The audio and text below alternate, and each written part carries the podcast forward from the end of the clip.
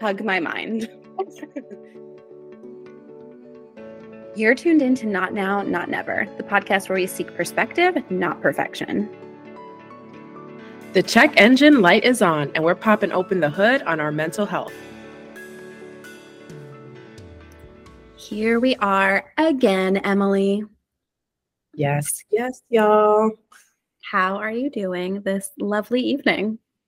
How am I doing? Genuinely, I think I'm doing pretty okay. I saw this meme that was like, I'm doing generally okay, but I could snap at any minute. Don't catch me on a bad day. oh my goodness. How are you though? How are you, Chanel? Um, I'm great. I really think it's funny that both you and I have all of our appointments like for health and stuff. Like that we're all doing it this week.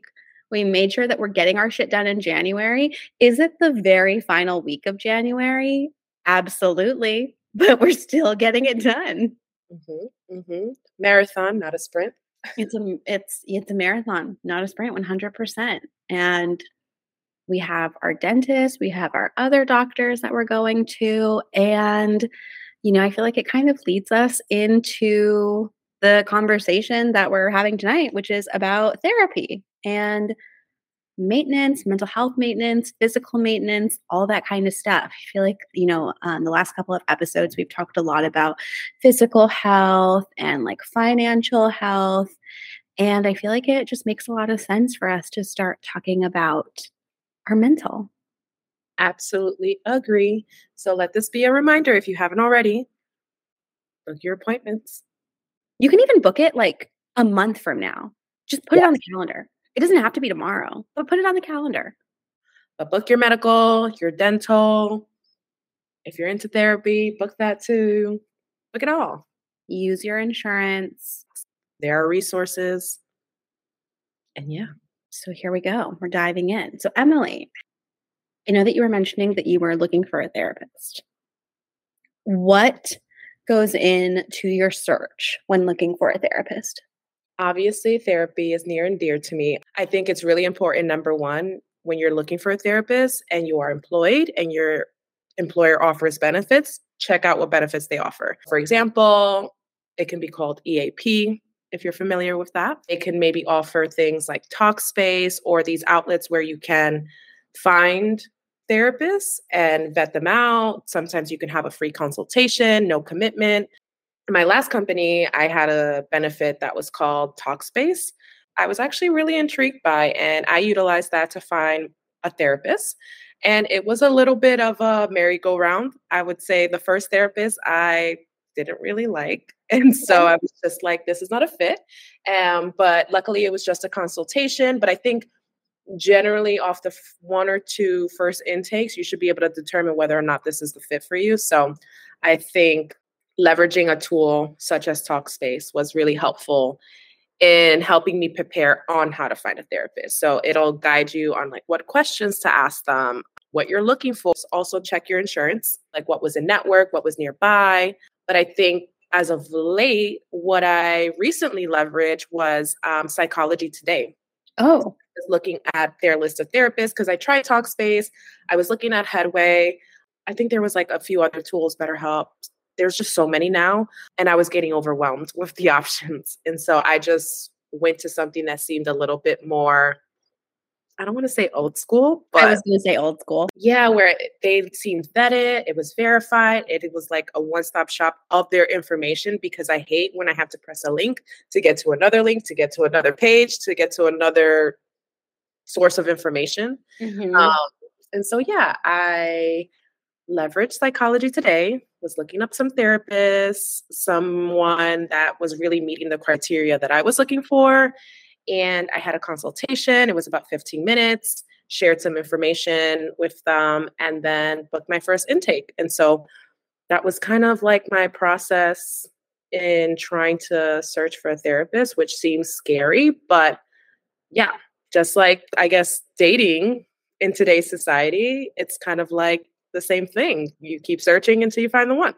From your experience, do you have to pay for consultations or they will either note that on their website or when you reach out over email or whatever outlet, they will let mm-hmm. you know if it's free. But generally, everything has been free for me as a consultation. Um, yeah, from my experience, I've definitely leveraged my insurance to find a provider. I think after 2020, so many providers went virtual, and it's like now, I mean, at least, you know, at least for my personal taste, it's easier than ever to have therapy sessions um, because I'm fine with doing a virtual therapy session. Like, if I can cry on the train, I'm happy to cry to my laptop. Like, it's not weird to me at mm. all. So I've been like super into being able to find like virtual therapists. I use my insurance to find it. Usually your insurance insurance has like a little search engine of like in-network providers and you can select. I think I've been able to select like the race or at least the gender of the provider who I want to see. So my personal type of provider is definitely like woman, woman of color, like that's pretty much it. Maybe a non-binary person, but um like but definitely a POC cuz like just similar to my friends like I need to feel like there's like a similar understanding of like what's the playing field here? What's the norms? Is that trauma? Maybe, but it's also tradition. So, you know, like I just feel like I need to have someone like realize, like understand things. Um, and probably not a religious person, just because my morals and stuff don't really stem from religion. So, like, I just, you know, need someone who like understands that or at least can separate the two um, like your beliefs and mine. Um, so I've definitely leveraged insurance, and it is definitely sometimes like an uphill battle. Like you'll call like all these different providers who are showing they're taking in new patients, but they're not. Um, or like, yeah, like that provider works here Tuesday, Wednesday, Thursday, but they don't accept insurance here. They accept insurance at this other office that they work at Monday through Friday, or Monday and Friday, not through. So it's definitely a chore having to look for a therapist. Because even after all of that, you might not gel um, with the person that you're meeting with. So it can be tough, but it's definitely worth it for sure, I'd say. Yeah. Do you have you ever done in person therapy? I've done in person therapy as like someone like a junior high student but I've never done in person therapy as an adult. And how was that experience from what you remember? I mean, from what I remember, like, you know, it's annoying having to go, oh my God, trauma from I went to a, I went to a therapist, right? And I saw this boy who I went to junior high with in the waiting room too. And it's a everyone's everyone who's in this waiting room is going to see a therapist. Um, but so he was there because I was like, oh, like, you know, like, what are you doing here? he's like, oh, I have to be here because like he was like very bad, like a bad kid. And so I think he had to go to therapy to, you know, um, like as a requirement of some sort. And I was like, oh, okay, well, can you not tell anyone that I was here? The next day at school, everyone knew I was at there in therapy. Oh, what a loser. Le- right? Like, and like, you know, obviously now I don't care. Like, everyone goes to therapy, everyone should go to therapy.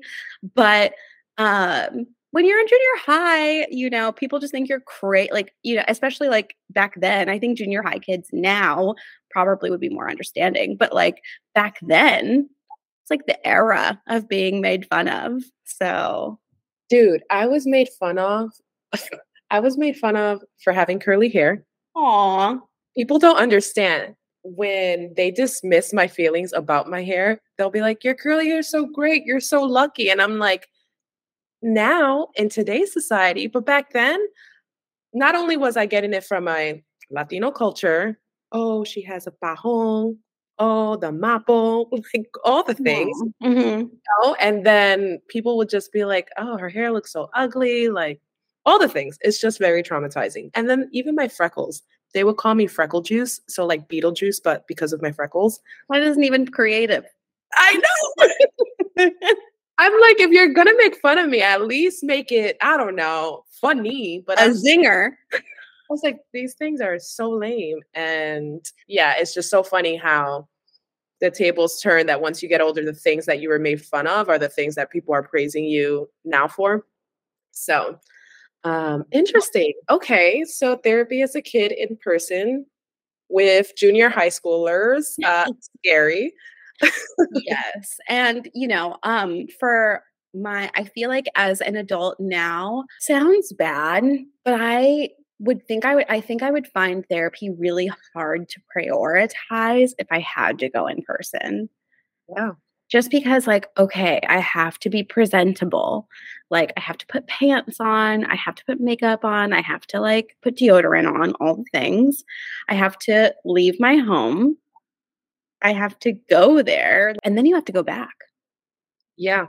And you know, I actually hear on the opposite spectrum where people prefer to go in person because they feel like they can really disconnect from whatever environment they're in. So mm. I know someone who doesn't like to have it at home because they live with people. And so Yeah, that's true. They're like I don't have privacy, I don't feel comfortable stating it, and then of course there's a conflict of time between when the therapist is available versus when they have their free time at home. Right. Um, so I could see both sides where it's been really difficult to find a person who can do IRL therapy versus URL.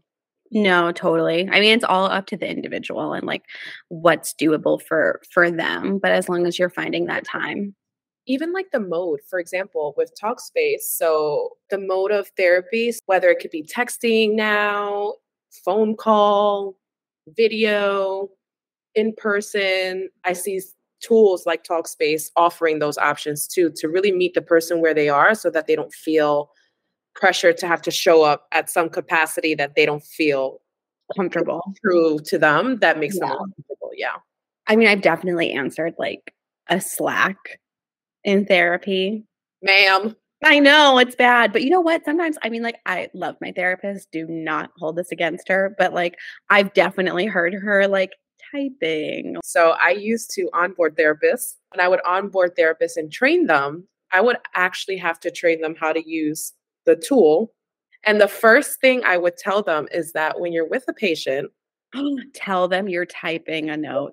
Tell them that you're typing the notes. And I only that only came from recruiting because I also used to see how candidates will get so disheveled of just me typing or someone typing, or even that would be the feedback that will come back around and they'll just be like, the recruiter was typing during the call, not really engaged in the conversation. So I could see the same thing for it being a patient. But yeah, you just brought up a core trainings, 70 therapists and onboarding like 20 therapists every single week. Oh my goodness. Wow. So your next like s- like step into therapy is is what right now? So I think for me at least I use therapy as a tool to do mental maintenance. So, mm-hmm. just how you would inspect your car to get your maintenance done, to get your engine checked, your oil, all the things. I think it was already about that time I want someone to hold me accountable on some of my goals and some of the areas that I want to develop in. And so it was around this time last year that I was seeking out therapy and I was doing it consistently for about five to six months. Mm-hmm. Agree, there comes a moment where it can plateau and you're just like, I don't think I need to commit as often. Yes. I feel like now I have the tools that I need to kind of get me through these things. And so I kind of hit that point, um, and I was also transitioning jobs. And so out of this time, I think, yeah, that's what I'm trying to do is just pick it back up where I left off, reestablish some new tools.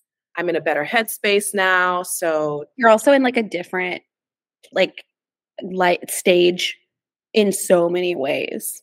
Absolutely. Like, I think you know, last year was so transformative in so many ways, going through a lot of personal things that I think that now I'm at the end of it. So mm-hmm. it's interesting to see like where my mindset is now, how I want to move forward and be intentional in this new year. So I do see it as just like your regular checkup to, you know, your medical visit.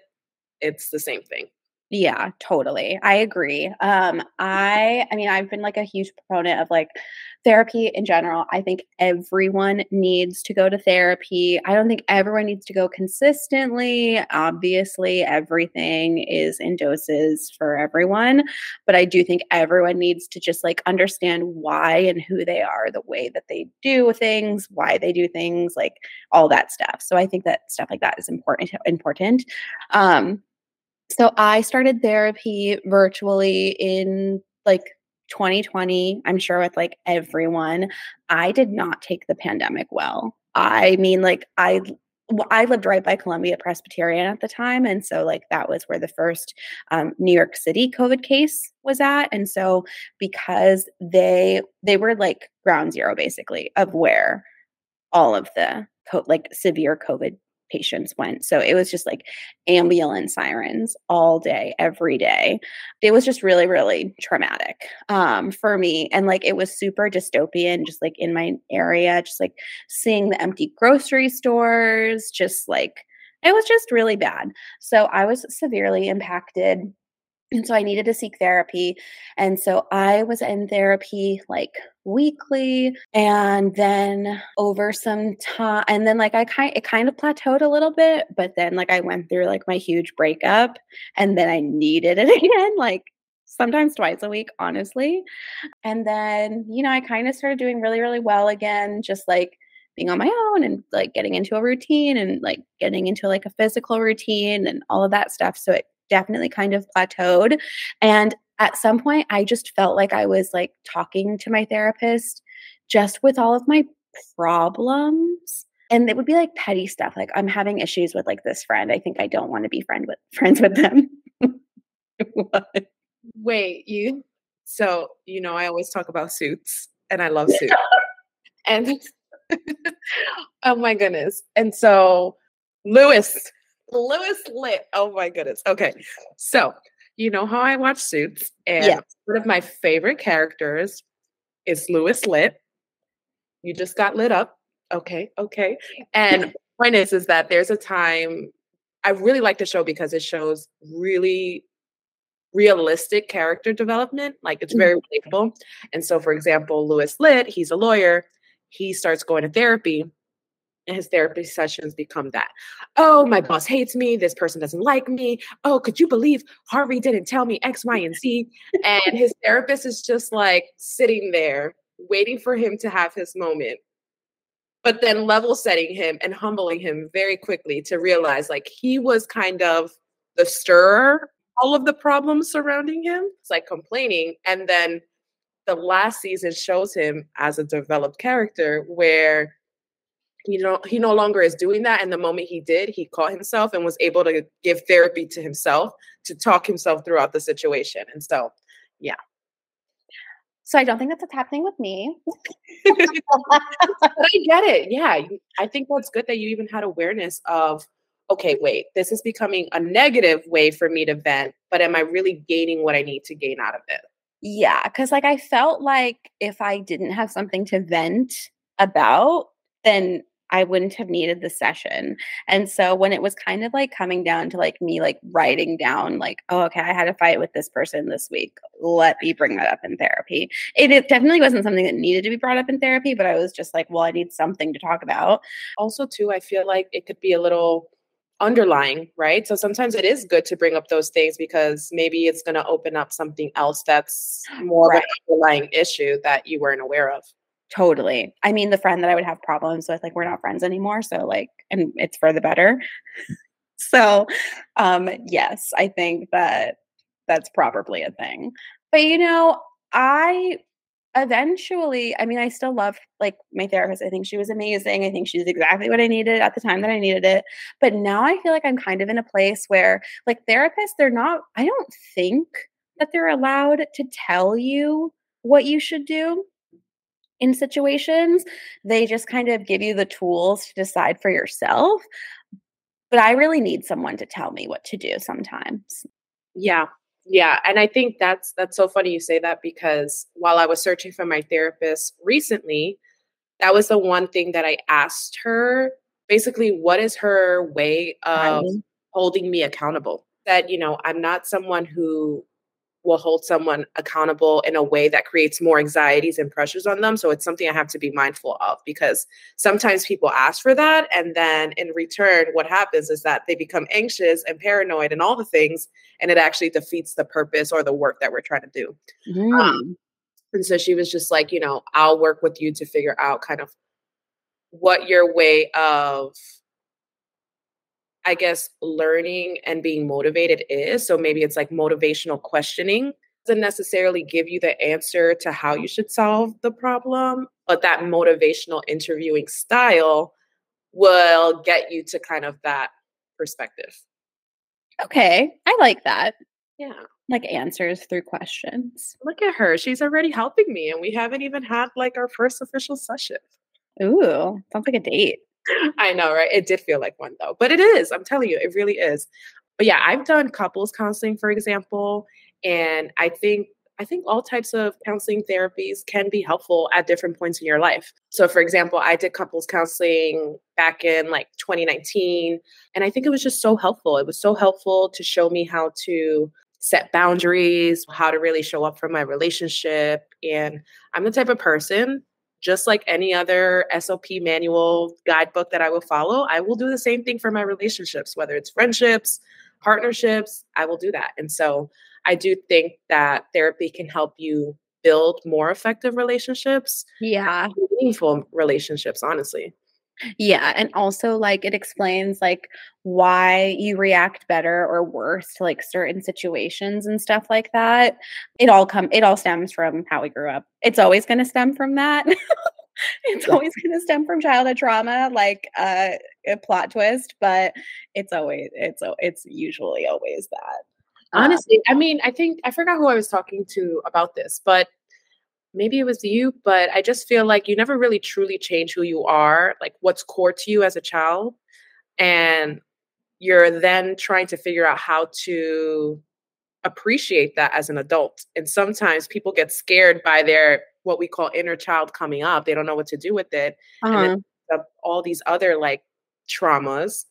And it's kind of like a cycle of just reevaluation of what has happened. How did it shape you? How do you want to let it move forward? How is it impacting your relationships? But girl, I even think, yeah, like the pandemic, that was so traumatic for me. And what what, it brought up, at least for like childhood trauma, was 9 11 when 9 11 happened. And my dad was working in the city. He did not come mm. home 24 hours. We didn't hear from him for 24 hours. And it was pretty traumatic and it was still like helicopters you've heard sirens all the things people walking bridges and that's just like that dystopian futuristic kind of i don't know environment just freaked me out. I remember after 9-11 literally i was sleeping with my family on the floor in the living room because we were just so scared a plane could come in and just you know yeah. Totally insane, insane. It's but not unu- like it's not a crazy outlandish thought to have. Like no one knew what the fuck was going on. Like everyone was scared. Everyone in major cities was scared. Like mm-hmm. you're like, is it gonna happen again? Is it gonna happen in the night? Like, is it gonna happen 9-11, 2002? You know? Yeah. And no, literally, I was the last child to get picked up. So that was a whole nother trauma. I have so much trauma about being the last child to be picked up. There would be times when my mom would just forget I was just, I was so distraught. But I get it because my sister was going to school like on the cusp of the Bronx and Manhattan. So my mom was like trying to get to her. My dad was obviously in the city, but my school was right across the street from my home. but I happened to still be the last one to get picked up. But all good, all good. We were all safe.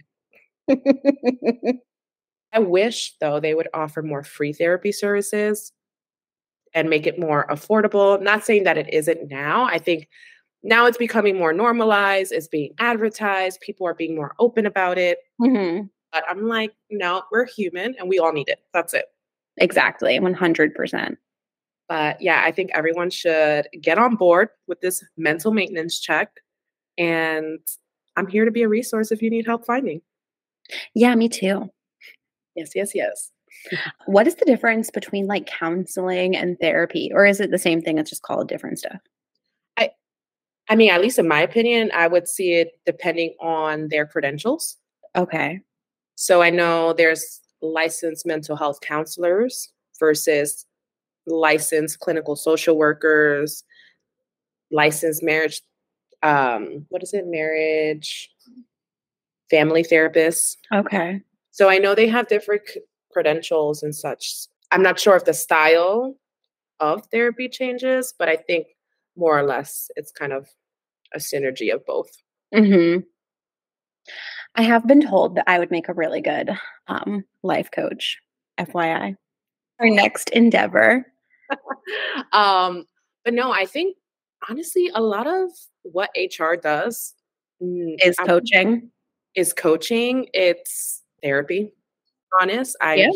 people's problems all day, every day. I'm absorbing their mental health. I have people crying to me at least, I want to say, once every other day and okay. then hearing kind of like the worst of you know either their life and then i have to play that balance of what the employee needs like so it's always like human versus capitalism right like where do we where do i bridge the gap but i think that's my my purpose in life eventually is to become a life coach hopefully and just help heal the masses well you never know you never know maybe it is not not not never but what about life coaching for you seems interesting?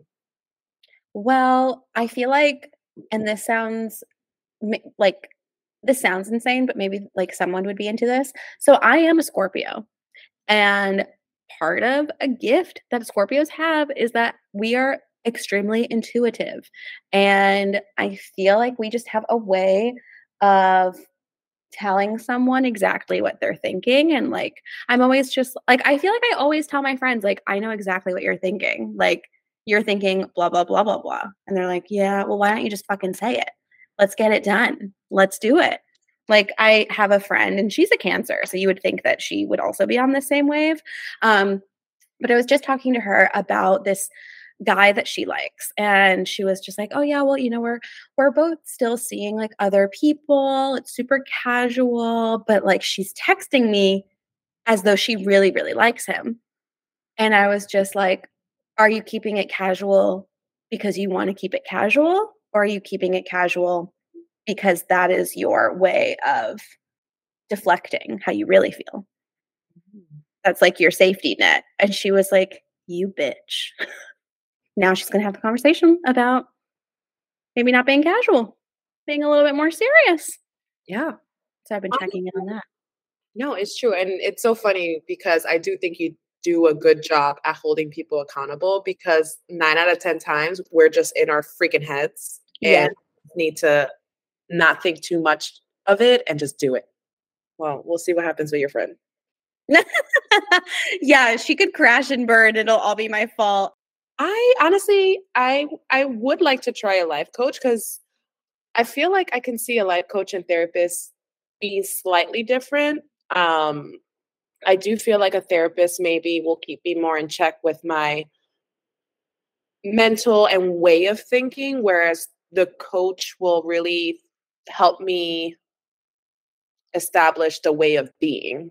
Yeah, totally. Like I feel like a coach can be like I feel like a coach and this is just my personal opinion. I, this isn't a professional opinion, obviously, but I feel like a coach is someone that you seek after you've already figured out like this is the my root causes or xyz thing and mm-hmm. like now i need now that i have the tools i need like the ikea manual of like how to build um this life those manuals suck by the way i know right there's no words or anything just like this picture and this screw looks slightly different than the letter that's on it. Yeah, so like maybe when I'm done build like building the dresser, there is one drawer that is upside down, but like we just don't open it. Wait, that happened to me. me too. You see, you see. But no, I agree. I agree. I feel like I can see my I even think about it too as a I don't know. So, for example, I use a fitness coach. Okay. I think it's been the best investment ever. So, it, I've been on and off with her for about since 2019. But what I loved about it is she gave me the tools to build a lifestyle for myself that's sustainable when it comes to healthy eating habits and healthy Mhm. like working out habits. I'm not someone who's major into I'm in the gym 5 days, 6 days a week. No. No. I'm sorry. I'm an active person. You know me. I'm hyper. I dance. I do this. I do random ways. But going to the being on the treadmill for like 30 minutes is the most boring shit in my life. Absolutely. And I just think like her program, her plan, and her coaching, she has made it such an enjoyable experience because I do think sometimes too, coaching can make or break you. Mm, mhm. Where they just make you feel so lesser than that you're never going to get it right. And you just kind of give up and then, I don't know, retract. Yeah, see, I feel like I I really need some classes because I get annoyed with people quite easily too. So like what kind of coach is that? Shocking. Shocking. I didn't notice. No, I'm kidding. but it's so true like why did you hire me if you're not going to do the fucking shit that I told you to do? It's like, come on. Which again, it goes back to finding the right fit. And so I feel like I did have another fitness coach prior to her, and it was an okay experience, but it didn't motivate me to want to continue it to make it a lifestyle. And I think Mhm. that's the key is like finding something that you can integrate into your daily life that it doesn't feel like, I don't know, a burden or a chore. an obligation. Yeah, whatever. Totally. I get that. Like what makes you want to be a life coach? Oh, um, I think what would make me want to become a life coach is I'm just really interested in understanding how people see themselves, see their lives, Mm. and how they want to maximize it. And I'm just so intrigued to like figure that out. I don't think it's like a immediate solution. I think it's like an ever evolving Steps. Exactly. And so I would love to kind of engage in that because I'm just so curious and I have so many questions. See, I feel like I'm the kind of person I I can't ma- like ma- this conversation is making me think maybe maybe life coaching isn't for me because like I feel like when I ask questions of people, I have a way of asking them where it's such a rude tone. like, oh, so what made you think that that would be like a good idea? Oh my god! And I would ask it with a period, not a question mark. Hmm. Do that a lot and it gives me the heebie jeebies. I'm like, she's mad at me. no, it's just I'm just so calm. I'm just so calm. That didn't sound like it. My question is just my question is a statement. I don't know what else to tell you. that proverb. My question is a statement. But no, I think yeah, I I I can see that. I can see that. Not just you, but just people in general, how you're like, wait, did they really ask me that? Yeah, I did, and you paid me to, so get over it. don't you think I'd be a really you guys? Don't you think you'd hire me? I do think someone can thrive like that. Someone, yeah, like I like for like fitness coach, like fitness coaching that you were talking about. I cannot have a mean person. Some people thrive by being yelled at. I think my mom has a fitness coach that yells at her and is like kind of mean to her, but she likes it.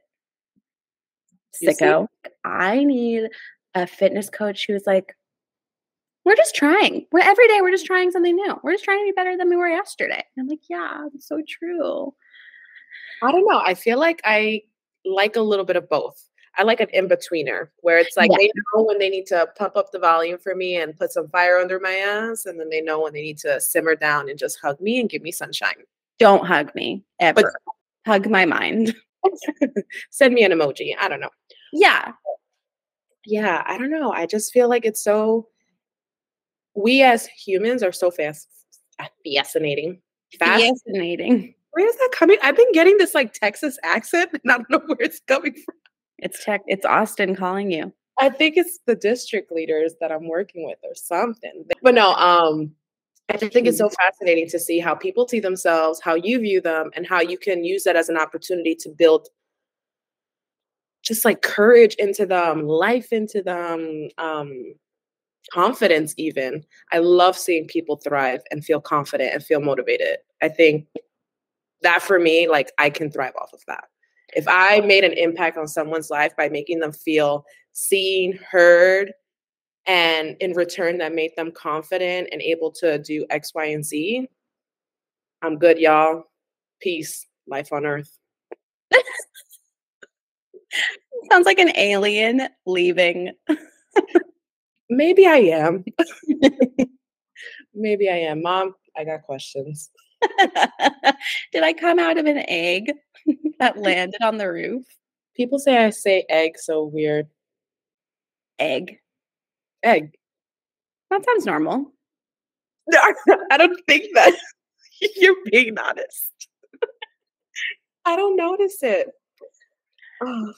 Emily, do you consider like friends therapists? You know, what's so funny is shout out to my friends, Jessica, Steph, all y'all. They are therapists. So oh, okay. That's fine. I was like, what the fuck? Where's my shout out? But okay, they are therapists. Got it. They are therapists. So actually, um, growing up, I had a lot of friends who became therapists, which for me, I was never a friend that overshared. I was very private. I just mm-hmm. felt like I was a burden mm-hmm. to anyone. And that, you know, is childhood trauma within itself. But I just didn't feel the need to share. But then getting older, I realized the less I share, the more people disconnect from me or you know don't equally share or get vulnerable with me and i was just like why are my relationships are not that deep like is it me am i the problem yeah then i realized yeah it is me i am the problem like i'm not like sometimes you do have to give a little bit to receive a little bit and so mm-hmm.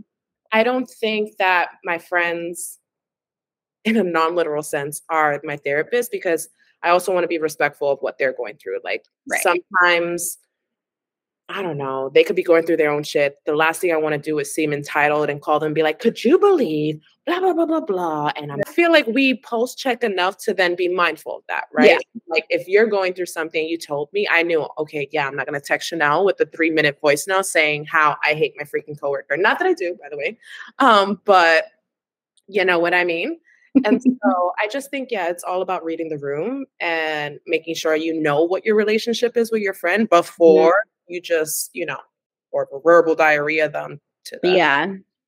Because also sometimes like I don't know. I don't I don't normally think this way. This is pretty like anti how I think, but sometimes like you could be sharing something with someone who not necessarily isn't ready to receive it, but more so like won't receive it well and you don't know what they're I don't know, you don't know what they're going to do with that information. So sometimes I I feel like you have to have caution with like like how good of a friend are you? Like you can't just be friends with everyone. And so definitely seeing where you're at with that relationship with that person. But yeah, I think it's important to share things with people, like whether it's about sex, dating, work, just like trauma, like family stuff, trauma. Obviously, not every conversation needs to be like this deep, heavy one, but kind of giving someone a little bit of your bio so they can understand you a little bit better, relate to you a little bit more, possibly, is always something that's going to make like a friendship stronger or it like weeds out. Yeah. But and you know what though? I always struggle with finding that balance though of, hey, maybe they're not as interested in me mm. asking a lot either.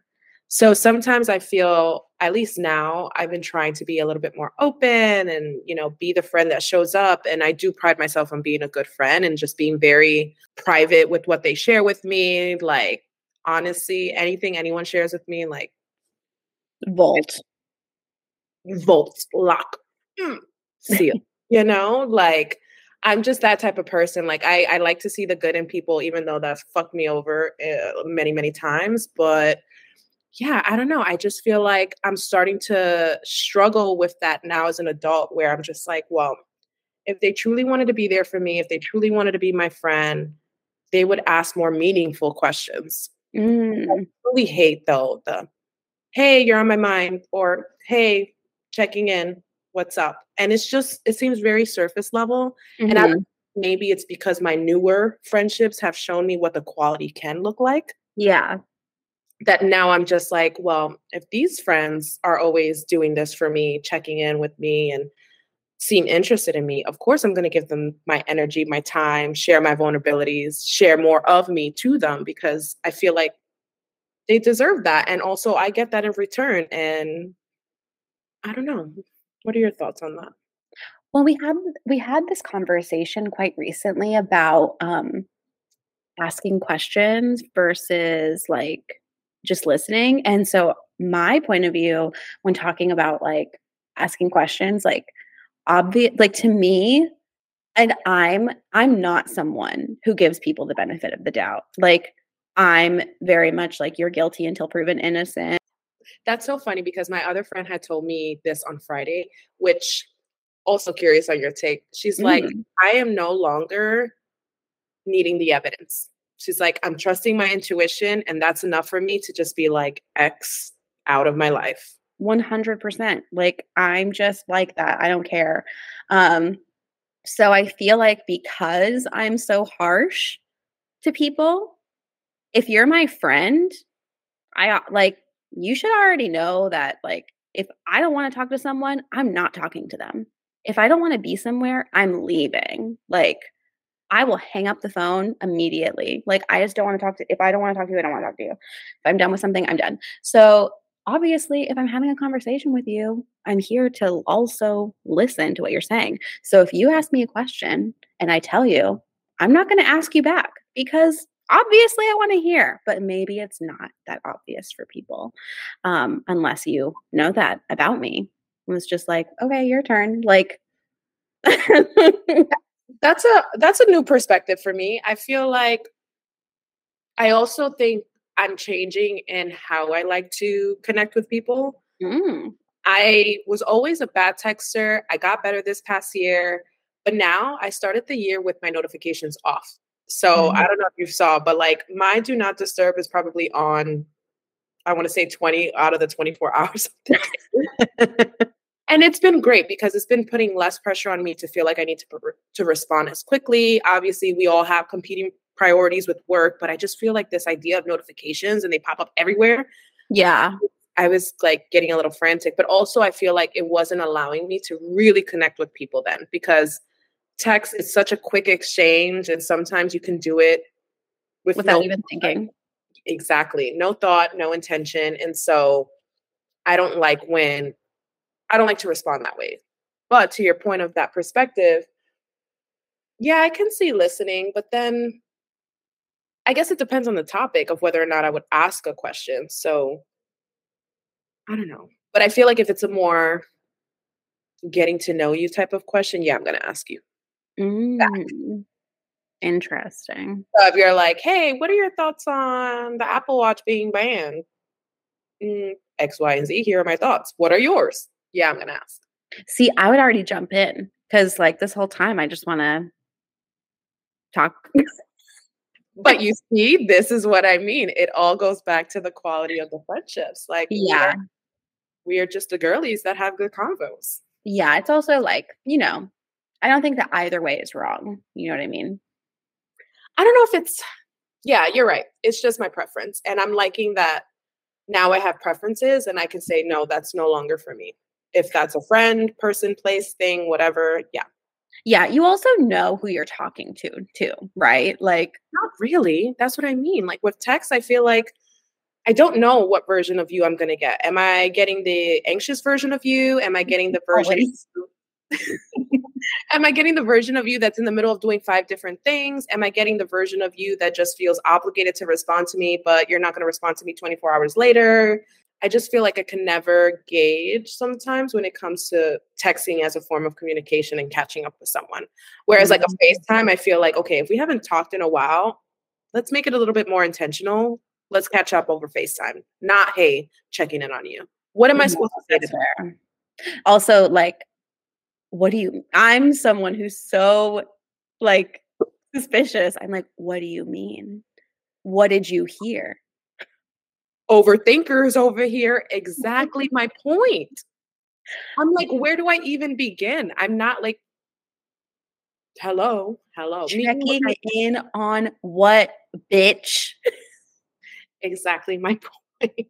So, all that to say, kind of circling back to friends as therapists, I think every friend serves their purpose and you'll eventually know like what friend to go to for what.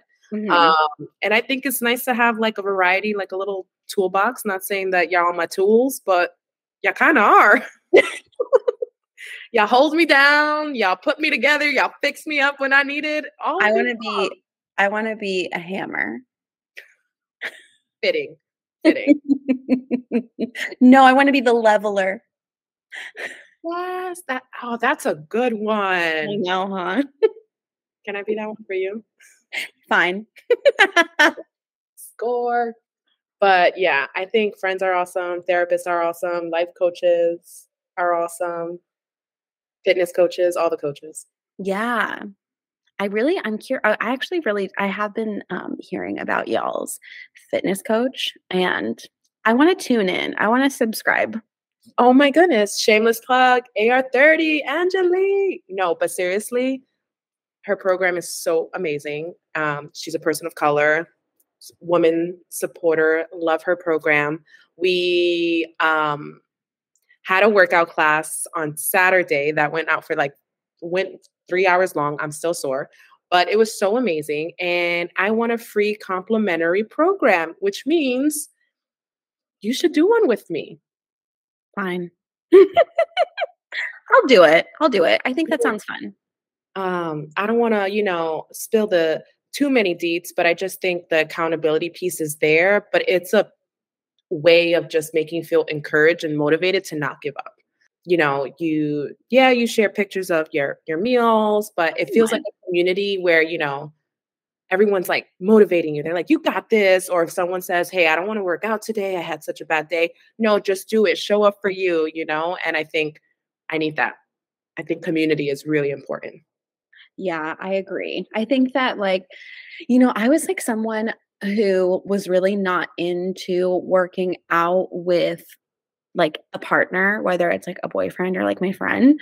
Um, because I would work out with my ex. Um, but I don't know. I just never really felt, I don't know. I never really felt good about it. Um, not for any reason, just like it wasn't my vibe. And maybe it was the gym. Maybe it was like the uh like the like the machines we are using or whatever but like i go to f45 almost like every morning with krista and like that is so fun to me because like it's a class like there's steps that we're doing there's things we need to be doing and then i have like someone who's like there with me and it's nice to like leave the gym with someone go get a smoothie after or like a coffee after mm-hmm. um yeah i don't know how I don't want to not give myself too much credit, but I don't know how often I would go if Krista didn't go with me. Because like I do go to classes without her, but I don't know.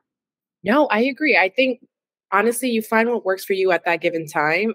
For me, for example, Genesis was the one that introduced me to um, the AR30 program, and her and I went to the workout class on Saturday. And honestly, yes, for me, that felt like therapy. It was like a mental maintenance day that was so including physical fitness. You know, her and I had the car ride. We got to catch up. We went, we worked out, and it was so great. You know, we were surrounded by great women, great community. And then we went to IKEA and we were just like window shopping. No, the, I think that the social impact of um, working out with like a friend or with a community is really important because like it's something fun, it's motivational. Sometimes it's silly. Like you know the F forty five like class that we go to. Like, you know, you start seeing the same people over and over again. And I feel like I was kind of in a position where I was like, oh, like I see them, but do they see me? And they do. Like, you know, like the F45, the 710 crew, whoop whoop, like we are out there um in the morning, getting crazy at seven in the morning. And it's just nice because, like, we see each other, we say hi, we all live in the same neighborhood, obviously. We had a um, white elephant Um, we had like a holiday party together and we did like a white elephant and it was just silly. Like it was super fun, super silly. It was a great time to like meet everyone and see everyone. Cause like you see people, especially at something like F45, where you're like, damn, like they must have their life together. They must be so healthy, so fit. And then like you see them at the bar and like, you know, we're at the end of the day, we're just eating, eating pretzels and drinking beer. We're one and the same. We are one in the same. And you're like, I guess I'm also, I'm at the 710 too, doing yeah. the full workout too. So, you know, it's just nice. I, I think that community is so important for the mental. I have like so much fun going to F45. It just, I feel like it's like definitely something for my physical and mental health, but also it's like a, um, punctuation of my day like helps me get up early it helps me like be out of the house. Sometimes I can do a quick grocery shop in the morning after if I need to go pick up a couple of things, especially when working from home. It can be a little bit very easy to like not leave the house. Um, so something like that gets me out of the house and it's nice. Yeah, I love, I really, really love that because I've been trying to figure out a good routine that sticks and mm-hmm. I'm still, I'm still figuring it out, but I'm, I might try that. I might try to commit to something consistently, maybe during the morning, because I agree, working from home, sometimes I don't leave my house for like three to four days. Totally. Just like for what? I don't have to spend money. I have my groceries here. I'm working uh, for what? Fresh air. And I mean, obviously, when it's warmer, fresh, air, fresh air for sure. But I think like something in the morning to set your tone and keep you on track. I kind of miss that now that I think about it. Yeah, like I'll go, I'll get up in the morning, I'll do like a quick little like get ready routine and then I go to the class and I might pick up coffee, I might go to the grocery store, I might just go straight home, but after you know I'm like I have to take a shower. So like sometimes if I don't work out in the morning, like I won't take a shower in the morning. I may have taken one at night, like I won't take a shower in the morning. I won't really get ready for the day. Um but after class, like I need to take a shower. So I'm going to do my skincare routine. I'm going to put my hair up or I'm going to curl it, do something. I may, I properly washed it, you know, and it's just like I have an outfit, like a new fresh outfit that I'm going to wear for the day. So I just feel like it's already set me up. And you know what? I love that what you said is like, although things can shift around, it still keeps you grounded at yeah. some in some way. And I think for me, what I've been incorporating is meditating every mm-hmm. morning and journaling. I wouldn't say every morning, but every other morning. And then I also got a word of affirmations book, um, oh. which has been nice because now I wake up. So, for example, I woke up today and I turned my page in my affirmation book, read my affirmation out loud. I had to wake up super early because I had an early meeting, but I needed to wash my hair. Um, um, they had like a deep conditioner oil thing going on. And I was like, nice. if I wanted my hair to not be a soaking wet and for me to look like a wet dog, that means I need to be up at five to then wash my hair, to then have it diffused by this time so that I can meditate and journal before my meeting. And I think. But you still got it done. But I still got it done. And I think telling myself, you know, hey, maybe you just need to start your day a little earlier if you do want to still commit to the things that are your foundation to your daily routines. Like for me, I know if I don't meditate or journal, I feel scattered. Yeah. My thoughts consume me. I'm starting to overthink. I'm not processing the right way. And I'm so happy that my friend um, Zoe introduced me into it uh, a couple years ago because I remember I could not meditate for the life of me. Oh, yeah. No. I would sit and I was just like, so do I want to get a cheeseburger later or hell yeah. You know? like I just couldn't silence my mind. And then I don't know what it was, but I don't I feel like I had like a life-changing experience with um meditation. And then of course I also did shrooms, which y'all already know. Well, you already Do know. we? I was like, we'll talk about that in another episode. But um, it just really made me connect with just this aura of light. And now that's what I focus on. It sounds very crazy, but it's a little woo woo, but I'm curious. But it's great. But it's great. Not the, the, I mean, the shrooms, yes, but I mean, just the meditation and journaling. It's great. Yeah. I like that. See, I feel like, I feel like routines are so important. Like, I actually like to think of them less as routines and more as rituals. Rituals Mhm. is fun, witchy, feminine. Routine, like suited up. That is like really like type A. I like that. my rituals are my little spells that I've casted on the day to like make sure that things are going exactly the way I need them to go. I So like love a little ritual. morning rituals. Like and it's it could be morning, it can be I have my morning and evening rituals. Mm-hmm. So my evening ritual is usually a shower, a because I don't want to go to bed.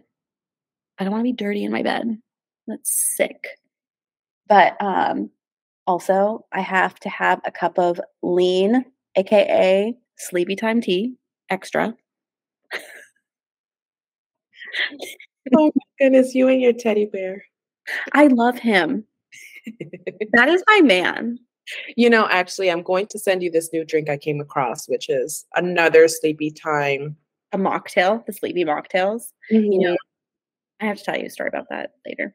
Like if I'm having like okay, so like a normal like routine is definitely a little sleepy time tea before bed, like my skincare, um, brushing my teeth, like my oral care, all this stuff. But if I had a super hard day at work and need to go to bed and like sleep hard, I'll have my little gummy. honestly, yes. Sometimes I just need a little five milligrams to take the edge off. Don't we all? Don't we all? you know, you know. so yeah um basically like community and friendships definitely are i think I would say like they contribute to mental health and maintenance and just checking in authentically all those good things um emily do you have any affirmations for yourself i know you're talking about meditating but do you ever affirmate affirm Wait, I have to tell you the one for today. Hold on. Affirmation for today is one thing at a time. Most important thing first, start now. Okay So That's- that's, just the word of affir or not the word. it's the word of the day Kinda. Um, so the phrase of the day that stays top of mind for me, where it's literally one thing at a time, and that's the first thing I kept telling myself: one thing at a time today. Pace yourself. Don't get anxious. You'll get through the day. You're amazing. You are capable. And then it starts kind of trickling down to more words of affirmation for myself Um, Mm. what I am and how I feel about myself because I am a person I love to compliment people, but I hate to compliment myself. Mm. It, I went to a women's retreat um, in October and they made me say out loud that I love myself. You're like, they made me. And it was so uncomfortable. Like, I love you, Emily. And you have to, like, I was just like, wait, why does this sound so weird? And and I didn't realize I'm like, I can tell anyone, you know me, I'm the friend that always says, I love you, Uh-huh. every phone call, text, whatever. And I could not say it to myself. And I'm just like, what is wrong with me? And then you don't realize that you internalize that eventually. Like, do you even love yourself, girl? Uh-huh. Then it gets even worse. Yeah. So I think it's really important to give yourselves words of affirmation, phrases of affirmation, whether it's in a booklet form, whether it's post-its around your mirror, whether it's in your notes app, whether you're saying it out loud. I think it is helpful for that mental maintenance. Yeah. I had my friend, um, Krista, she came over at some point. I don't really know how this happened, but um I I don't know. I just get I, my anxiety will work like will work overtime on things and I just think the worst a lot of the time. I get really bad anxiety and I'm just like, "Oh my gosh, like what did I say last night? Like I'm so sorry. Like I was super sassy last night." Just things like that. Um and I just have a lot of anxiety like because I'm just like I did something wrong, this that the other, whatever whatever. And or I'll think like of the worst possible outcome and my therapist says that that is my defense mechanism like if i have an escape plan then everything will be fine um but like yeah we could prepare for the worst but what does it do for the present you? Like, is it helping you? Is it hurting you? All that stuff. So I know why I do all that stuff, but I still do it. Um, and she like gave me put some post-its on my mirror that was like, what if it all works out? What if everything is great? All that stuff. I was just about I honestly was just about to say that where someone had told me this last year where it just shifted my perspective because I was spiraling like that where I was just thinking of the most intrusive negative thoughts of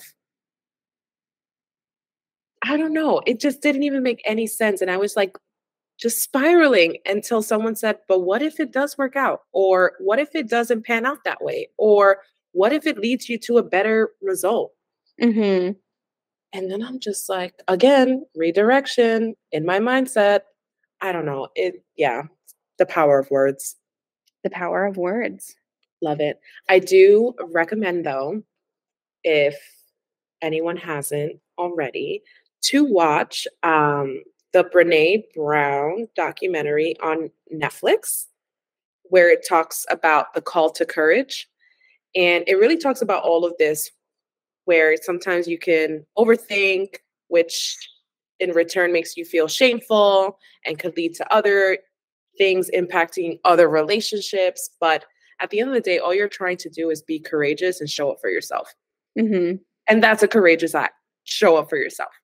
Yeah. And if you think it's this, it's that, it's going to have a negative impact, just show up for yourself. Have some courage. I like that. Because what if it does work out? Yeah. What if it does? Thanks for coming to my TED Talk. oh, that would actually, I would love, and let me maybe, okay, power of manifestation.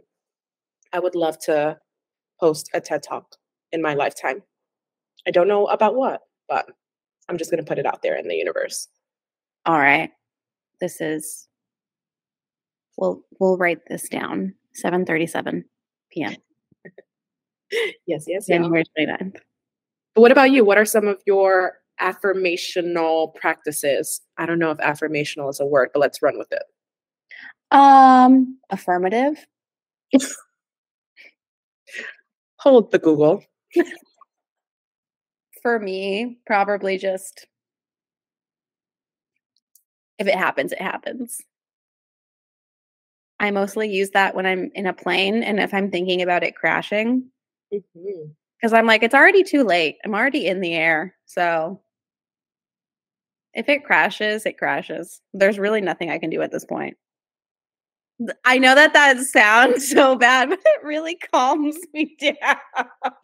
I don't know why, but the scene, I don't know if you watched the SNL skit of the Alaska airline. No. But that's what came up in my head. It's an SNL skit, so it's funny, obviously. Respect to that. But anyway, but it was funny when you said that. That's what I was envisioning. But yeah, that's what I envision. It really calms me down. Just like if it happens, it happens. Like if it like the we like the domino effect is already in motion. It is too late now. So stop it. How do you stop it? No, I don't really think about stopping it because then if you stop the domino effect in life, you are dead. Wait, what? I'm just thinking like I'm saying like everything's already happening. It's going to happen the way it's going to happen. So, it's already in motion. Yeah, this is fine. You're, you know, yeah, exactly. This is fine. Everything's fine. Everything is fine. and if it's not, it will be. Mm-hmm. Not now, but not never. Very true. Yeah. Wow. What a great podcast name. I just remember us drinking our, what was it, Negronis or Aperol Spritz at that Italian place you took me to after work. And we just started scribbling down on a pad hey, we should do a podcast. Here are our themes. Here are the names. We're going back and forth. And then look at us now, episode seven. Whoop, whoop. Thanks for joining in on this week's episode of Not Now, Not Never. Remember, it may not be for you now, but that doesn't mean it never will be. It's all about the progress, not perfection.